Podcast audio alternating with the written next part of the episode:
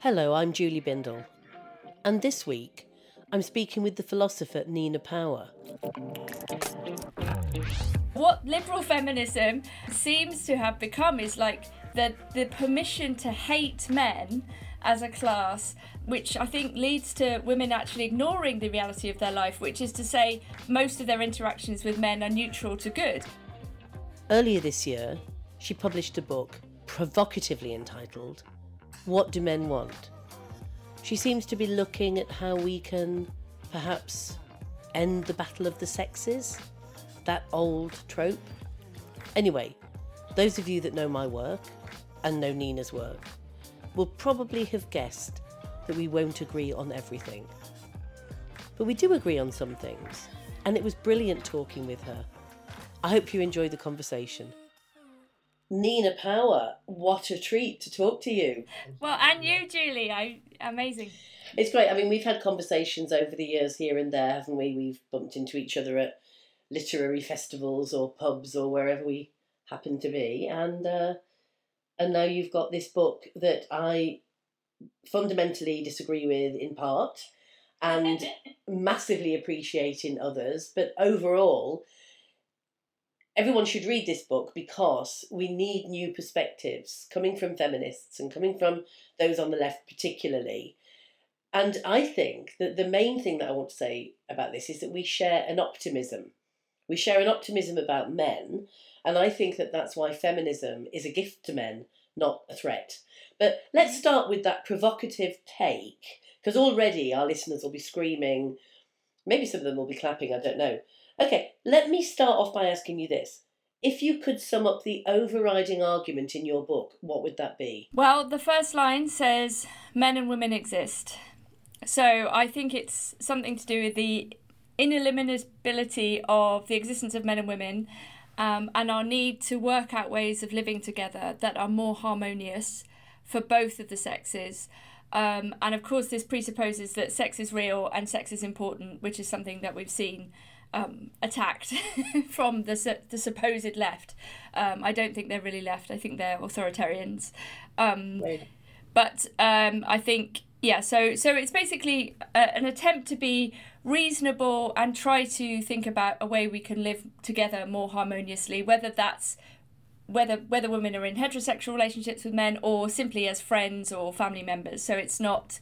Um, it's not normative in that sense. I'm not saying you know women should be with men. I'm saying that we encounter each other all the time in the world, most of the time in a kind of heterosocial way, like it's a mixed world, um, and we can't live separately. So uh, and I also want to put the ball back in men's court and to say men need to think of themselves more as members of a class, a, um, a class of men based on their on their sex, and that they need to take more responsibility for themselves and each other because it's not women's job to do that. And that's another point that I fundamentally agree with you on that men are a class, but that we don't say that each individual man oppresses each individual woman because that would be ridiculous, wouldn't it? So it's like for like. It's it's about, in my view, and I don't know if you share this, it's about oppression, structural oppression, as opposed to day to day, all men are bastards oppression. Sure. I mean, I'm a bit wary of using this language of structure because I think it has been used opportunistically and inaccurately in recent years. Um, I mean, I think we've seen people claiming oppression where they're not actually suffering oppression. And I think there's something problematic about that kind of language that sometimes it disguises what we're really talking about. Um, so I try to avoid that use of structural and I try to make it more more in a way moral, more practical, more kind of reasonable and, and day to day. And in that sense, I think its provocation is the fact that it's actually quite in the centre, like it's quite a middle uh, position. But I thought, given the polemics of recent years, particularly coming from that authoritarian um, position, um, that it would actually be important to have this kind of more sensible, reasonable middle ground discussion. But having said that, you then say in your introduction, this is about small numbers of men who are bastards, oppressive, abusive, arseholes, whatever. It's not small numbers of men, though, is it? Well, okay, so part of my reason for writing the book is a, a kind of personal reflection on the good men in my life, right? So there are there are indeed good men. Like my father is a truly amazing man and a role model. My brother's a good man. He's a good father. I have a lot of male friends. I spend a lot of my time with men, and I I thought that there was something very strange going on in this kind of liberal media discourse which was almost like a kind of weird version of the stereotype of second wave feminists, which they never actually were, which is to say these sort of angry man hating, right? This was a stereotype I'm sure you're fully aware of. Um, but what liberal feminism um, seems to have become is like the, the permission to hate men as a class um, and which I think leads to women actually ignoring the reality of their life, which is to say, most of their interactions with men are neutral to good. They're not. So I do make it clear. I would say that that you know the vast, overwhelming amount percentage of interpersonal violence is male. Is male. Of course it is. Everybody knows this. I think we're trying to work out in different ways how to prevent that. Everybody wants to stop male violence, whether it's against women and or against each other or against themselves and i talk about male suicide. Um, and my way of doing that which I, I think maybe we might differ on is to say look men have to have the possibility of being good and what we need to encourage is not this kind of slamming of men which often pushes them into extreme positions where they say right okay well I, i'm not going to play the game at all and i'm going to be alienated and atomized and i'm going to hate the world but rather to say, no, it's in the capacity of all of us, women included, to be better. And we have to have a society that encourages men to be good and to be rewarded for, for, for good behaviour. Uh, I don't mean in some patronising way, but to create a culture, in fact, we're all, that we can all be better. Um, and to have more male guidance so that we don't end up with men thinking it's okay to be violent if you see what I mean. So, but I, I don't think I downplay male violence. I tried to be very clear about that that it, this is the reality you know that's that's what it is. I absolutely do understand what you mean and i'm not sure that i agree with it because i think it sounds a little bit like almost a passive aggressive emotional blackmail that you are second guessing. Let me put that a different way. Um, if we don't say to men you're lovely we love you we'll forgive you we'll live with you happily we'll make more concessions you might rape and kill us you will be bad men. And if we don't actually cut you a load of slack, then we'll be punished for it. And the, the argument that I think maybe runs parallel to that, which I take a very different view on, is about whole life sentences in prison. So, as a, a, a law reform campaigner um, that would empty our prisons of almost everyone, certainly almost all women, and any men that don't pose a threat to others. By imposing a whole life sentence, you're saying to them, do what you like, kill all the prison officers, beat up your cellmates, cause absolute havoc, take as many risks as you like, play out the violence that you want, because we're keeping you in prison forever. Now, I actually think that that's a really sound argument against whole life sentences. Mm-hmm. But I still think that some prisoners, unfortunately, will never be safe to be released.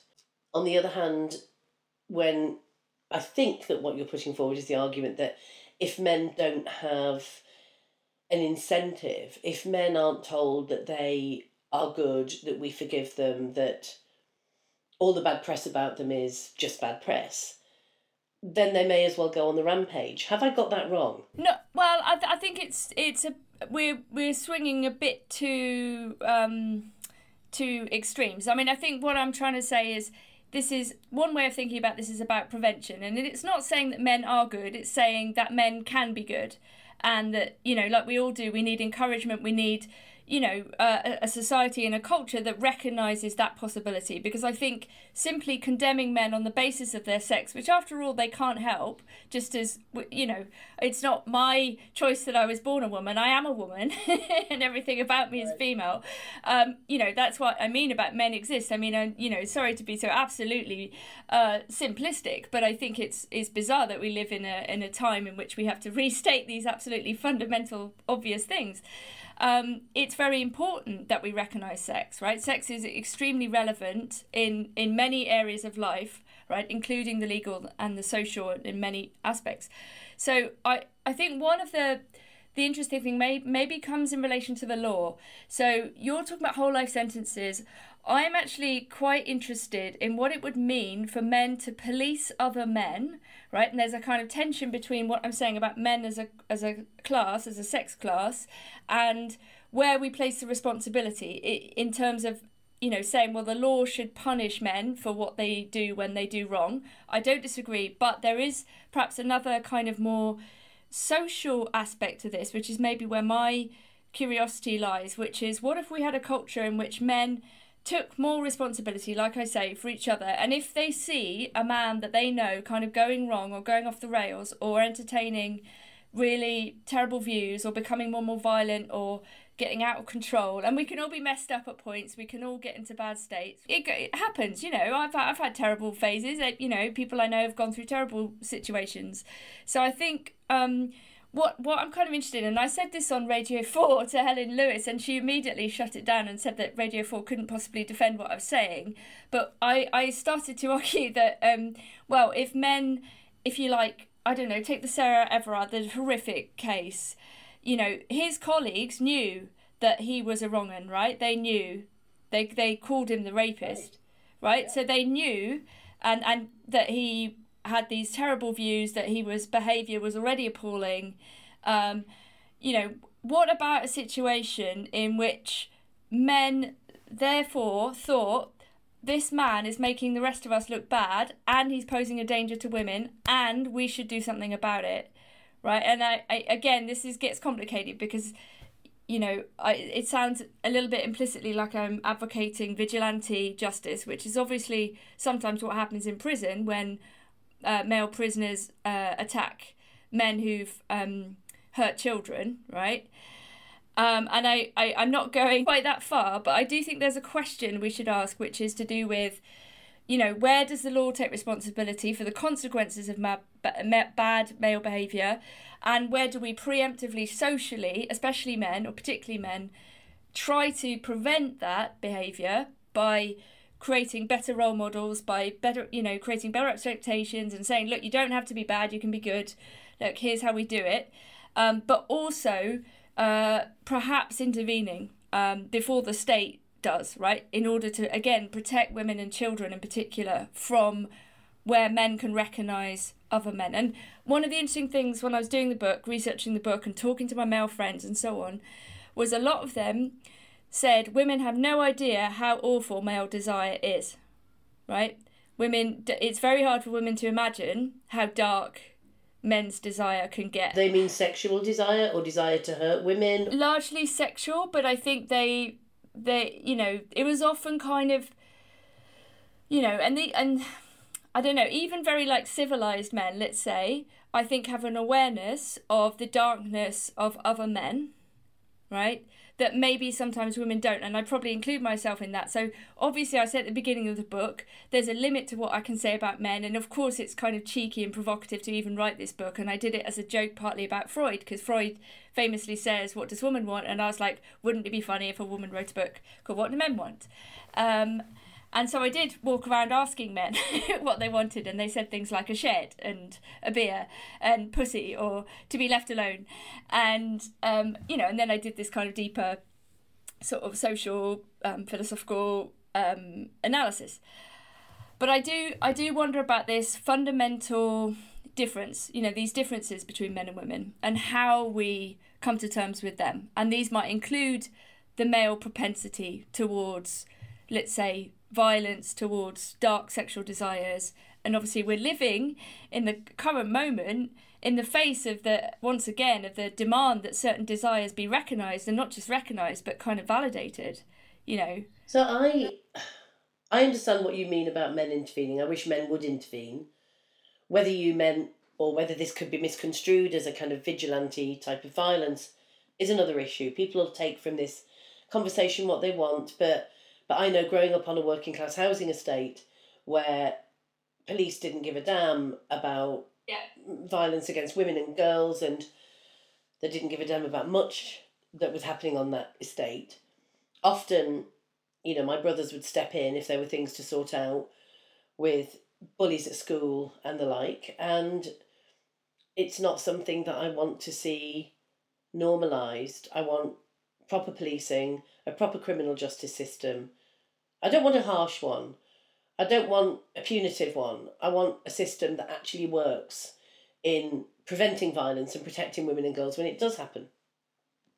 But, but having said that, I think that there is a way in which we are returning to a biological determinism that's worrying me mm-hmm. with the with the absolutely sound and necessary deep dive into well is it all really social construction you know did the feminists of the 60s and 70s get it right is it really the case that there's no differences between men and women except for the obvious genitalia and reproductive um, issues? And and I do think that we went too far. Those of us, those feminists that said that dismissed difference and refuse to kind of acknowledge that difference can be there, but it can never be an excuse for sexual violence. And anyway, humans evolve and whatever the myth about the cavemen dragging women by the hair um, you know, it doesn't matter. It's irrelevant when we look at evolution and the way that we're now expected to behave as human beings under our particular legal systems. But there are, there are a number of books, and I would include yours in this, that are, I think, veering into slightly dangerous territory of tipping the balance the other way and focusing on innate differences between men and women that actually do the opposite of what I also recognise you do in your book, which is an optimistic take. And it's an, a politics of inevitability. It's the, well, look, this is men, that's what they're going to do, this is how we need to kind of prevent it and avoid it and maybe minimise. Would you say that that's fair, that your book falls within that that new genre? I don't I don't think so. I mean, I can see why you're you know I can see your concern, and I understand what you're saying in the broader context of perhaps a return to kind of ideas of evolutionary psychology and so on. And my book is not that right. I'm interested in social behavior, cultural behavior, even aesthetics, and and you know the question of the history of the relationship between men and women. So I'm not you know, and I'm not coming at it from a scientific point of view or even translating science into cultural language, right? That would just be sort of bad.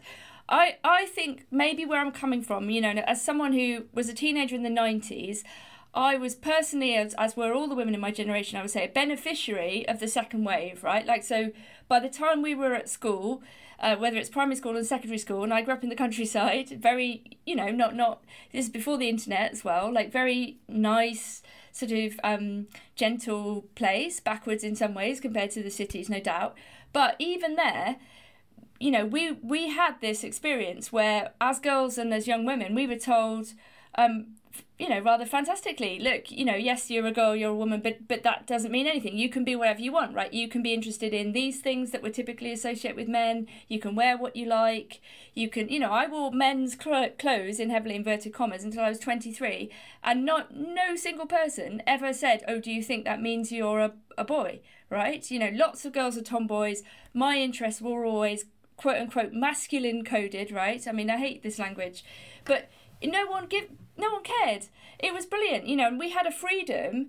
And I think since the nineties and or maybe some point in the two thousands, something went very badly backwards and very badly wrong. And all these people pretending to be progressive are actually extremely regressive, and they're kind of picking up on these, you know, they're returning to stereotypes. Couldn't agree more. I mean, that is what's driving me mad. That what the feminism that we built up about what they would now call gender nonconformity, which was yeah. girls should have the freedom to dress as they wish, as should boys. And now it's seen as well, trot you down the gender clinic, you're clearly the opposite sex. Right, so something has gone wrong. So what, what I wanted to build on that was I'm very, very influenced by that. And I really strongly believe that, like, you know, this is about character and personality, and both boys and girls and men and women should be absolutely free to express themselves and not you know, not be hemmed in, right? That was the project, right? It was all about smashing down those stereotypes. And I think the second wave, therefore, was also good for boys and men because it was also saying to them, you don't have to live up to these kind of terrible, you know, narrow stereotypes of masculinity. Um, and also, it's good for gay men and women. You know, it's like you don't have to be hidebound by these kind of constraints. So I, I think that I'm, uh, you know, I think you know, part of the moment we're in, though, is that this kind of complete uh, desire to not recognize sex as real at all. Where, whereas I think the 90s position, which was like, yes, sex is real. This is what happens to you if you're female. You have periods. You, you know, you, you are. Where sex is salient, it's important to recognize it. But that doesn't tell you anything about the kind of person you can be or you want to be or your interests or, or who you love or you know your skills and your talents that's up to you so i think somewhere in the middle like we have to be somewhere in the middle. We have to say sex is real and it matters you know but it doesn't determine right? Of course there are differences between men and women right? They, they are important in some instances but what's more important i think is like character development you know the way we hold ourselves you know whether we're able to pursue our interests and you know hopefully be even employed for things that we enjoy doing. We we agree we agree on this. I mean you know biological determinism is it's never been good for women it's been good for men. And i think that essentialism that has been creeping into not feminism because i hesitate to call it feminism but critiques for example of gender ideology. Not all women and men that critique extreme gender ideology are feminists or pro feminist. Some of them actually are quite conservative or even reactionary and just think men are men, women are women, lesbians and gays are a bit weird, and actually we don't want those those perverts, meaning trans people, in our bathrooms. That that's not the position I take, and I know it's not the position that you take. So somehow it's got all muddled up that people that are supposedly on our side, which I would refute, uh, because they're critiquing gender ideology, are then going the opposite way and saying only biological sex matters. Well, that isn't the project of feminism, is it? No, for sure. And I think it again it's this kind of walking this complicated path and, and, and I agree that we have to also look at where feminism has taken a wrong turn. You know, taking up the word gender uh, from John Money was a terrible mistake. You know it's caused all kinds of confusion um, and it's you know again it's the second wave is also not what people say it was it's a whole variety of different things right like they were socialist feminists marxist feminists radical feminists you know and so on and so forth right and i think we have to be careful not to kind of reduce different periods to one single um, stereotype. Um, same on abortion. You know, there have been multiple different feminist positions on abortion throughout um, the 20th and 21st century.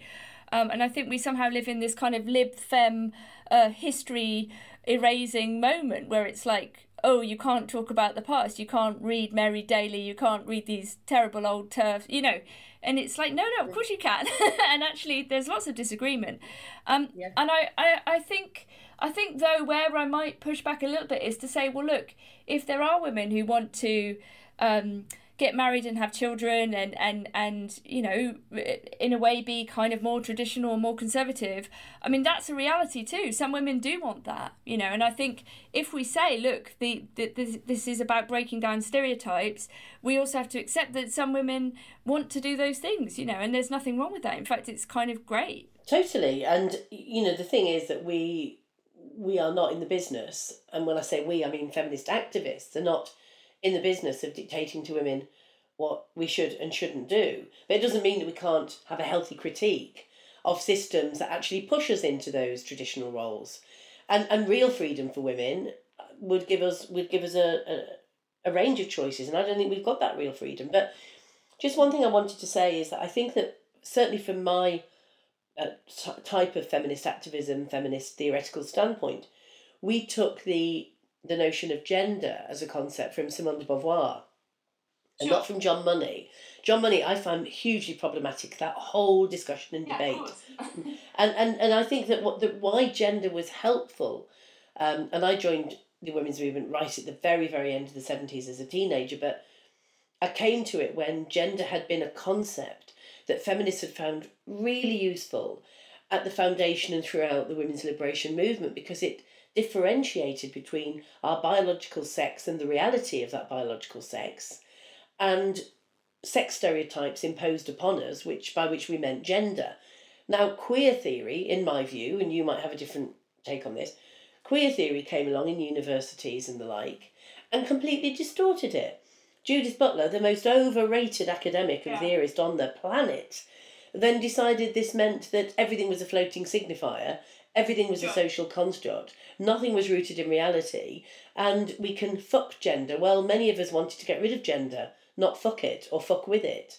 No, no, I agree with you about queer theory completely and about Judith Butler. I think she's kind of like history's greatest and worst pick me um, you know and actually lots of the way she she represents french feminism she actually takes up lots of their ideas and pretends she's critiquing it by using the very ideas that she's just nicked um, and i think so I completely agree on that point. I think you know very bad turn taken there, and you know obviously I was an academic and I left academia, um, and you know in order to think again, it's an interesting point you make about de Beauvoir. But I think you know for for the existentialists, you know facticity such as where you're born and the sex you're born into and what year you're born in, though like those are the facts of life, and and what you choose to do with them is up to you. And I think people not not you, I'm sure, but the you know when de Beauvoir talks about becoming, people sometimes take that quote up. You know, one is not born but becomes a woman in exactly the wrong way. You know, she she she doesn't mean therefore that like you know being a woman is is merely a matter of like becoming. You know, it's it's it's a reality. I mean, she starts with the kind of, or near the beginning of the book, biological reality. Like, these are the things that are true, but that doesn't tell you anything about how you then live out your life and how you feel about your biology. I'm so, so glad that you raised that quote. The most misused quote when it comes to this issue. And in fact, the, the legal feminist scholar Catherine MacKinnon, who's done some outstanding, groundbreaking work, um, has also just completely subverted that into a trans rights mantra and that's so depressing. It's very depressing and you know she is um she is someone who's who's done incredible work and knows knows fine well what biological sex is and how um sex stereotypes are used against us to disastrous effect in the law and, and, and wider broader than that. And you know she has she has really in my view betrayed the um the meaning of that that phrase, that word, that concept, and has just run away with it in order, I think, in my view, to to avoid the slings and arrows from the trans activists. But does she still have an academic post? Yeah, yeah, she does. Well, there you are then. I, I think there I am, and you know it it's it's deeply deeply depressing, and you know I have this phrase that goes around in my head. You know my my old friend, the late Andrea Dworkin. Um, I think would be spinning in her grave uh, because she worked with MacKinnon.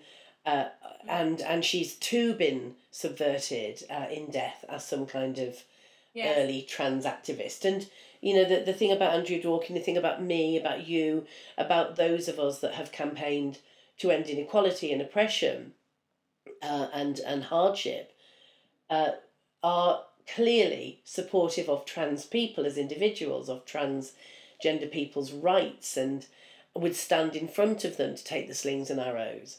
But we're against transgender ideology and, and gender ideology. And why some people won't actually see that, why they think that all of a sudden we've all turned into Nazis and bigots. Well, they don't really think that. I mean, obviously, I get called a fascist on a daily basis, despite not having any right wing views or any views that would put me in line with Mussolini or Hitler.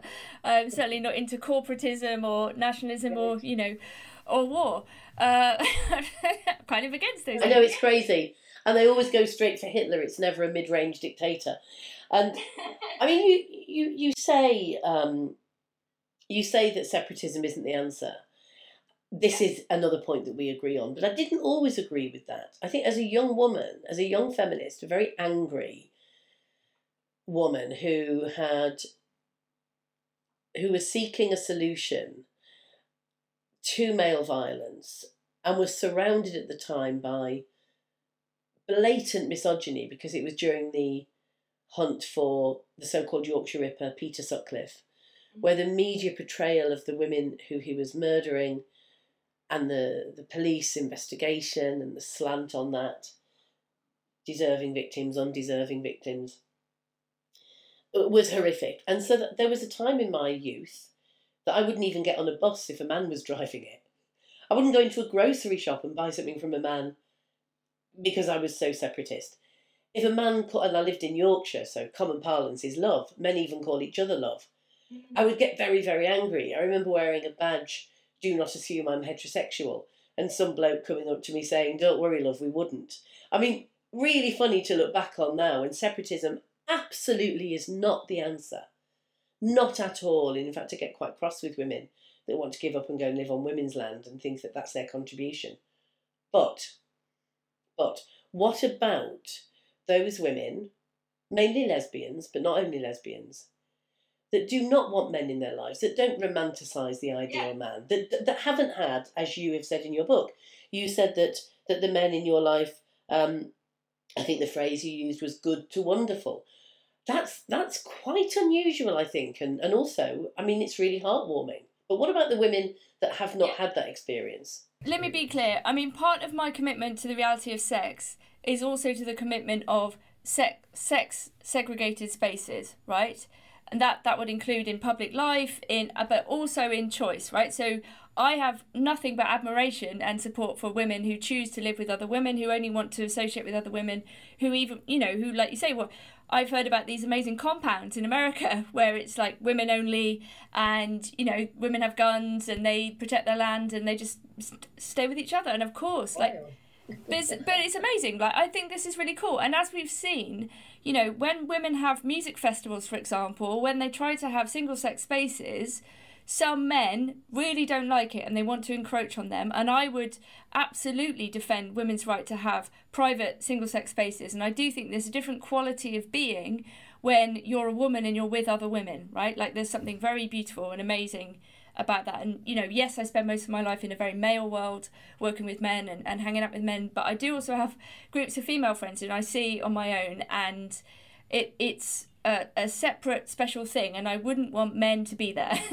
so I think when we're talking about freedom of expression, we're also talking about freedom of association right? And I think we all have the right to choose who we spend our time with. We don't always have a choice in the wider world. Of course, when we're walking around the world, we're in this heterosocial mixed world, and we have to kind of work out how we feel about that, which is where I begin the book.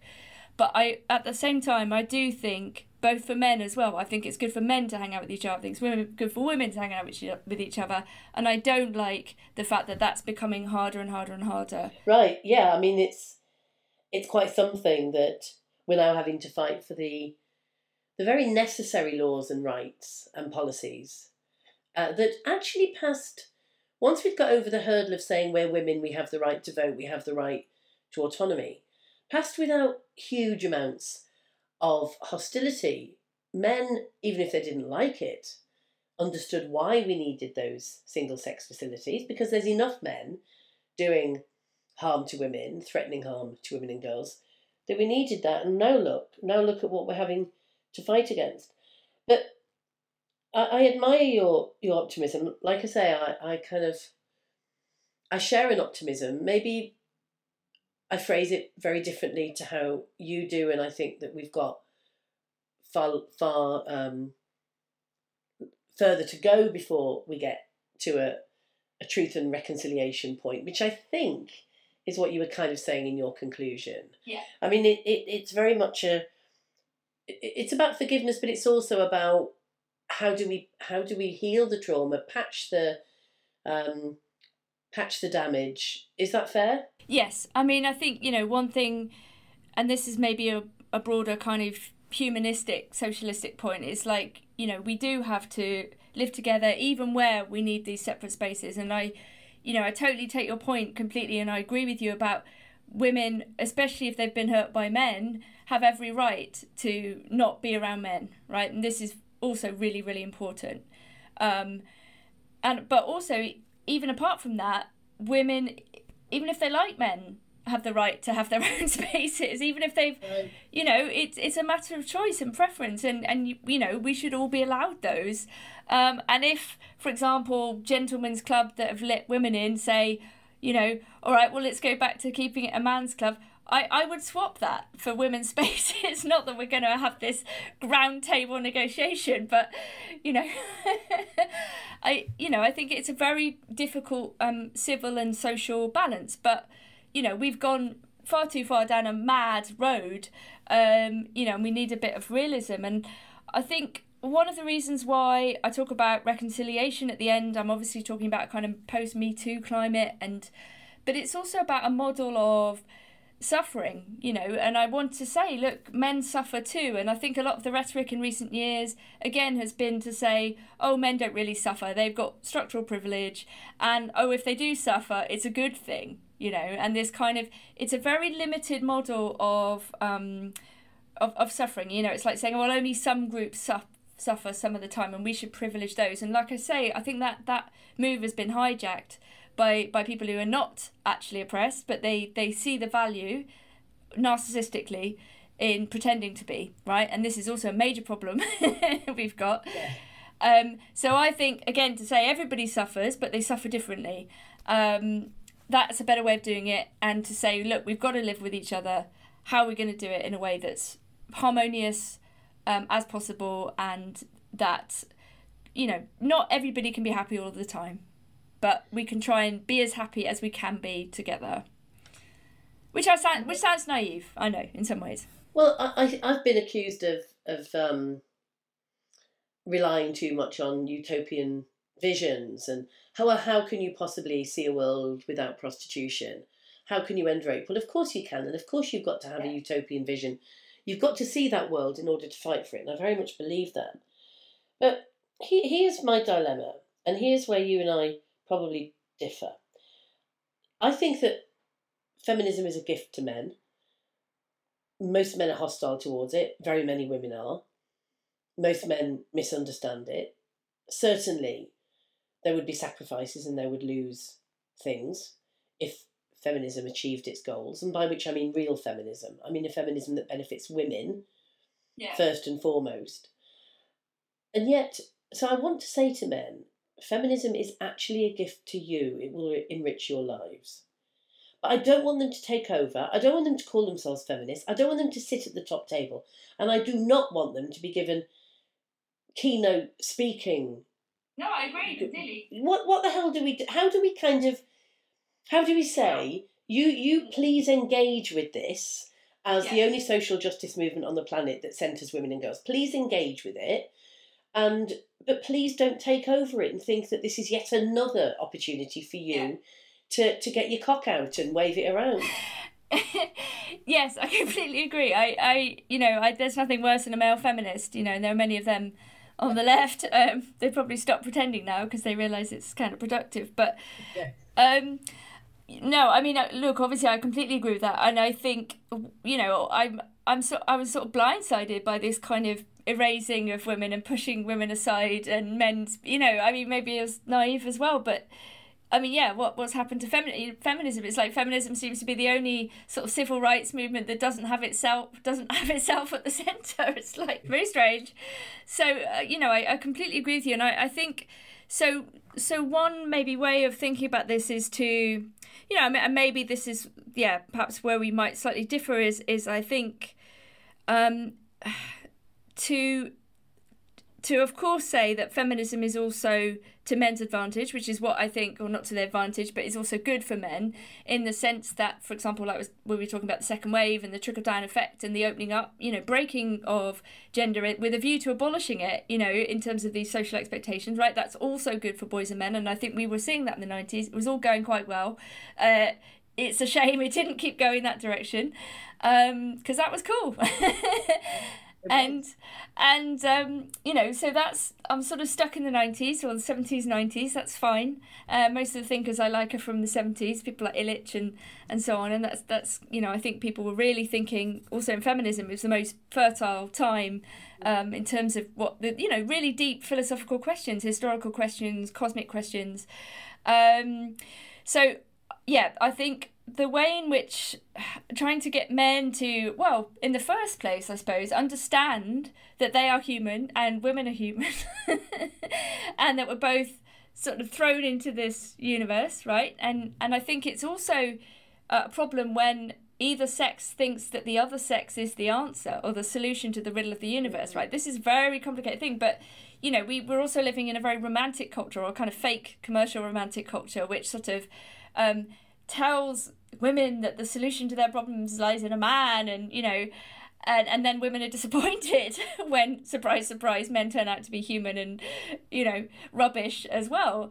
And similarly the fetishization of of women uh, you know especially among young men who don't really have access to women or are socially awkward or whatever is also dangerous right? It's i think there's a kind of realism which is like I used to love. There was this badge you mentioned a badge before, like I think probably from the nineties, where it said, "When when did that book uh, Men are from Mars, Women are from Venus?" And there was a badge that said, "Men are from Earth, uh, Men are from Earth, Women are from Earth. Get over it." Right, and I thought, yes, exactly. So, I think this idea, if we can start to see each other as human and as flawed and as you know potentially capable of good, but also of, of harm, you know, and we understand each other in our difference and we recognise the existence of the other, you know that's sort of a first stage. And that's a kind of you know psychoanalytic humanism or something like that like a socialism of of uh, what it means to be on earth.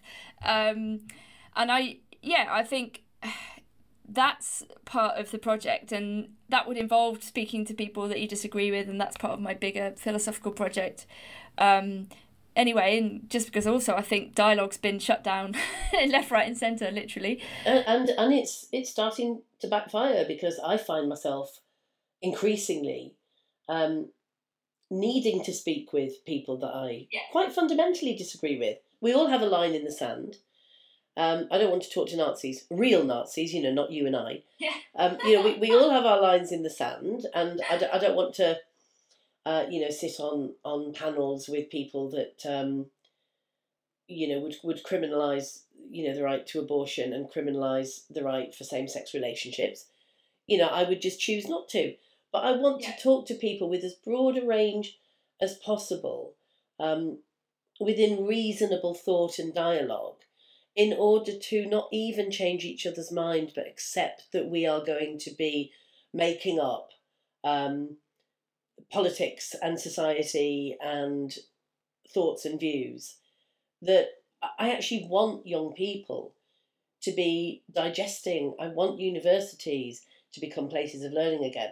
And I want working class people that aren't in universities to have access to thought processes rather than just bubblegum cod philosophies and conversations and and I think feminists have a huge role to play in this. Yeah, no, I completely agree. And like, so for example, I thought your interview with Triggernometry was really successful in this regard, right? Because that would have introduced you to a whole new audience who might not, you know, they might have heard of you, but you know, they wouldn't have seen you speak properly, and you know that kind of dialogue, and obviously that's part of their remit. Um, you know, kind of speaking to everybody, but you know, you you came across as obviously as you are, like really funny and friendly, and I think those sorts of things I think are really really important, so that we understand that um, everybody has their reasons. Do you know what I mean? And and where we disagree, like maybe in some places we're going to always disagree, but that doesn't mean we can't respect the fact that people have reasons for their position. Yeah. You know, I, I remember um, back in the early 80s as a young feminist. I took my lead from the women that I met at that time in Leeds. They were all about 15 years older than me.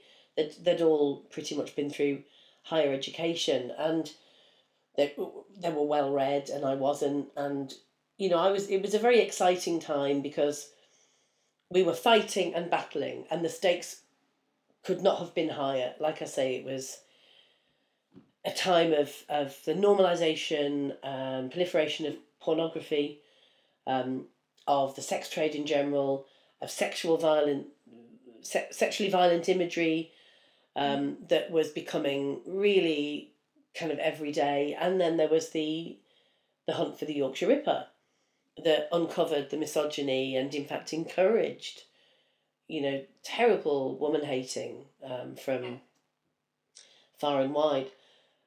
And one of the exciting things, of course, about being a political activist, as we all know, is that you've got your enemies. Now, you've got your big enemies, so rapists um, and misogynistic police officers and the like.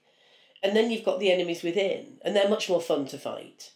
And this is where the problem is because they're kind of ours, they're our tribe, but we disagree with them on certain things and we had so we were the revolutionary feminists we thought we were great you know we thought that we had the world's the answer to everything and then there were the socialist feminists and they were much more focused on they didn't really centre women and girls they were much more about you know um, going out to nicaragua and helping the coffee picking population and you know the the, the troubles in in Ireland, and and they were very very much kind of moving away from those uh, struggles against male violence.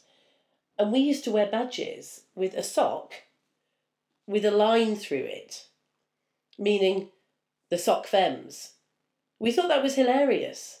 We were so sectarian that we made our own badges saying we don't agree with the socialist feminists. Right. In as obscure a way that you could possibly even imagine. And now today I find myself big friends and colleagues with many socialist feminists Yeah. who haven't necessarily prioritised male violence, but are at the forefront of campaigning to reinstate women's sex based rights. Women's Place UK. Yeah. You know, women on the left, and I've always been on the left, but women who whose leftist politics perhaps maybe uh, overrided those feminist politics that, that I've always held dear.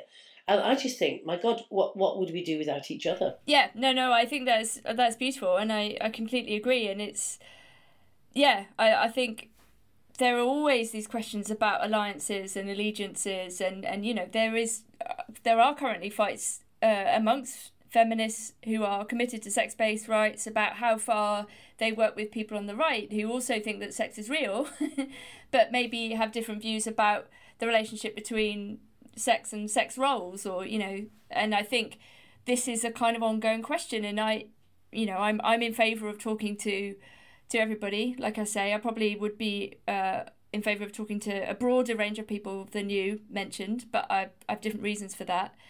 Um, and I, but there's always these questions, and I, I would say just on the question of like pornography, uh, for example, I think it's obviously I'm critical of pornography in the book, and that's a position I've kind of changed as well, and that's from thinking about it over the years and actually thinking about how powerful and destructive these images are.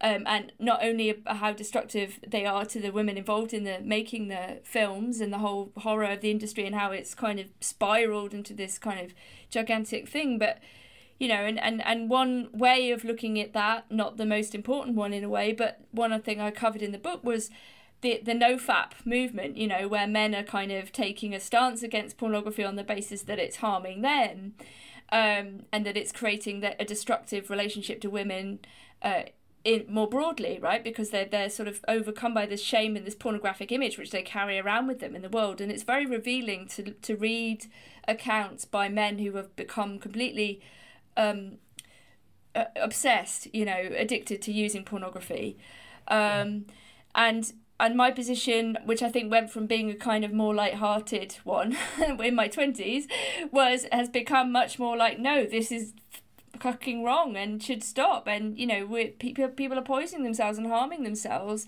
and that there are better and worse ways of treating each other. We shouldn't treat each other as a means to an end. It's absolutely immoral to treat women in this way and also to treat yourself in this way. You know like the the commodification of the body and this kind of um the use of it in this in this way and is is so disgusting and disturbing and anti-humanist. Um yeah. and and it's where you know an issue like surrogacy right. it, it's, it's where patriarchy meets the worst form of capitalism. Completely. And and it, it is i wish that people would look at this from a socialist standpoint even if they don't like the feminist arguments about female body bodily autonomy and the like. You know why why there are those on the left that will support the surrogacy trade because it is a market. Yes. Uh, i do not know. I can't imagine them saying that kidney brokers should be perfectly uh, legitimate business people because there are men who want to sell a kidney to get out of a uh, a dire situation in the global south where Yeah. they're absolutely you know where their their life is in danger. We'll, we'll never have, I hope not, um, a legitimacy for the sale of kidneys and why why the why the female body is seen as a perfectly acceptable uh, workplace. I, I do not understand the left on no, this. I, I mean, I agree, I agree with you completely, and I think what's missing often when men, in particular, who claim to be on the left, are, are actually selfish authoritarians, um, when they think about this, they don't actually think because why would they of the woman at all right the woman is merely you know it's not it's not about her experience or her feelings or what it would be actually to carry a, a child that you then have to give up i mean i, I spoke to I had a conversation with a few of my gay male friends about this recently um, and one of them understood the horror of surrogacy and said, look, gay men have to accept that they can't have children. This is part of the tragic beauty of what it is to be gay. And I absolutely understand that perspective, you know, that this is. It's not for everybody, and you can't just get what you want. A child is not an accessory or a, you know, something you can buy, and you can't rent a woman to do it. It's absolutely horrible. And another gay man said, Well, I'm selfish. At least he admitted it. He said, I want my own flesh and blood, and I don't care if I, you know, pay for a woman to do it. And it's okay, you know. So you have no regard for women as human beings in their own right. Um, and it, but it was kind of interesting to see those different positions, and I think sometimes in a conversation or a dialogue, it takes a while for things to sink in. So at least that other gay man who just saw it purely as a matter of commercial exchange will have also heard the opposing position, right? And maybe thought, oh, actually, hang on, it's a bit more complicated than just you know paying a woman two thousand pounds in some poor part of the world. You know exactly. Well, um, I think that that's a very very good um, sentiment to end on because ultimately we want the liberation of women and we may disagree on how we get there although i think we as we've established we agree on plenty. But one thing is for sure that this is a problem for men and men need to address this. And you know the title of your book you know what what do men want? Well part of what they want i hope will become to live equally and happily with women because there's yeah. there's no more war and we've just got to find a way to end the war. Hmm. plenty to think about there. See you next time